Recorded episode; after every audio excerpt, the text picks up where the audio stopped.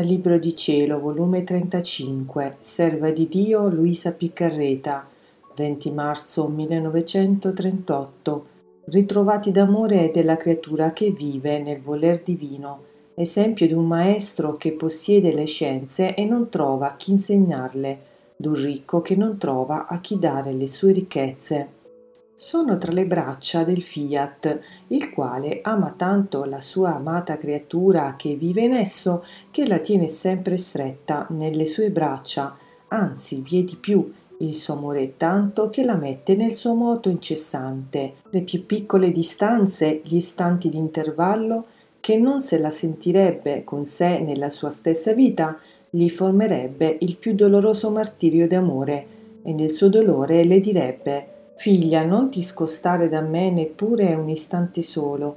Amareggeresti il mio amore, perché la tua vita la sentiamo come nostra, quindi ci sentiremmo strappare, torturare il nostro amore, perché tu devi sapere che il tuo respiro fa vita, respira nel nostro, e come respira ci sentiamo amare e l'amiamo.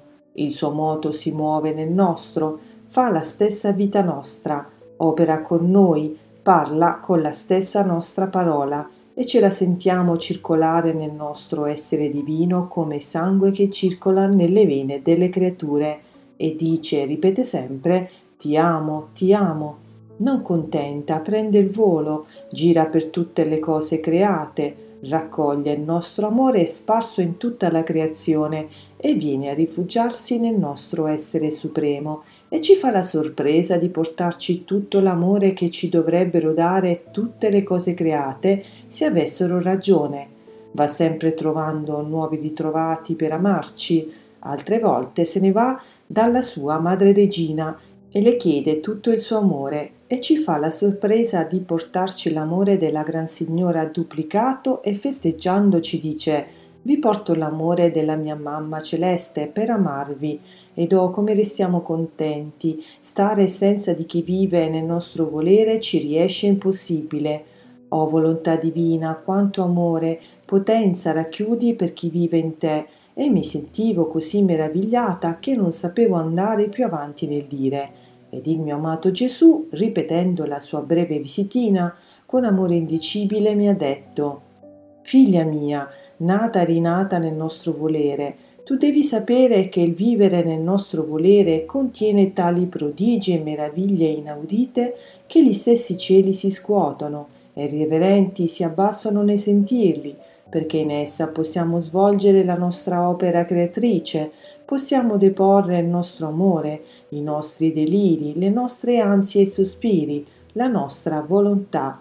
Essa ci farà comprendere la nostra maestà suprema, ci farà amare col nostro amore.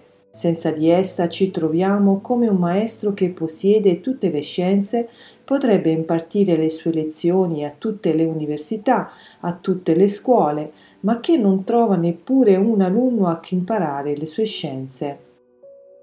Qual dolore per questo maestro possedere tante scienze e tenerle inutili in se stesso, senza poter far conoscere il valore delle scienze che possiede. Oh, se questo maestro trovasse un solo alunno che vorrebbe imparare le sue scienze, se lo metterebbe sulle sue ginocchia, se lo terrebbe con sé notte e giorno, si sentirebbe che la sua scienza non morrà, ma vivrà nel suo alunno, è quasi come duplicare la sua vita. Oh, come l'amerebbe! Si sentirebbe rinato nel suo alunno, spezzata la solitudine, amato da chi impartisce le sue lezioni, quindi cambierebbe la sua vita amara in gioie. Tale è il nostro ente supremo, se non troviamo chi vive nella nostra volontà divina, siamo come il maestro che non abbiamo a chi impartire le nostre lezioni. Possediamo scienze infinite, eppure non teniamo a chi dire una parola, perché manca la luce del nostro volere che le farà comprendere ciò che noi vogliamo insegnarle. Invece, se vive nel nostro volere, ci sentiremo rivivere nella creatura.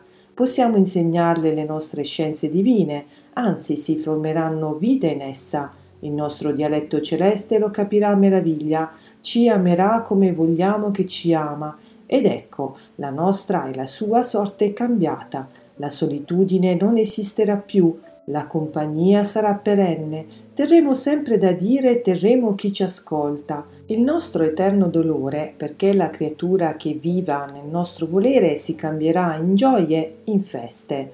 Oppure succede per noi quando non troviamo chi vive nella nostra volontà come chi possiede immense ricchezze, ma tante che si sente come affogare da esse, eppure non trova né a chi dare né chi prende i suoi beni.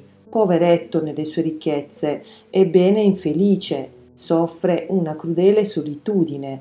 Non vi è chi lo ama, chi lo rispetta, chi gli dice un grazie, anzi pare che lo fuggano, perché non trova né a chi darle né chi le prenda. Senza la compagnia la gioia muore e con non darle a nessuno si sente che i suoi beni, la sua vita, non vive negli altri.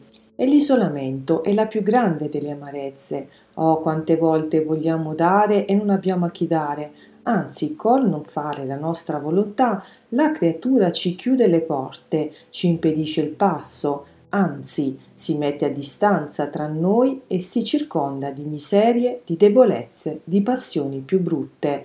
Ecco che il vivere nel nostro volere desta meraviglia in tutti e noi stessi ne restiamo meravigliati.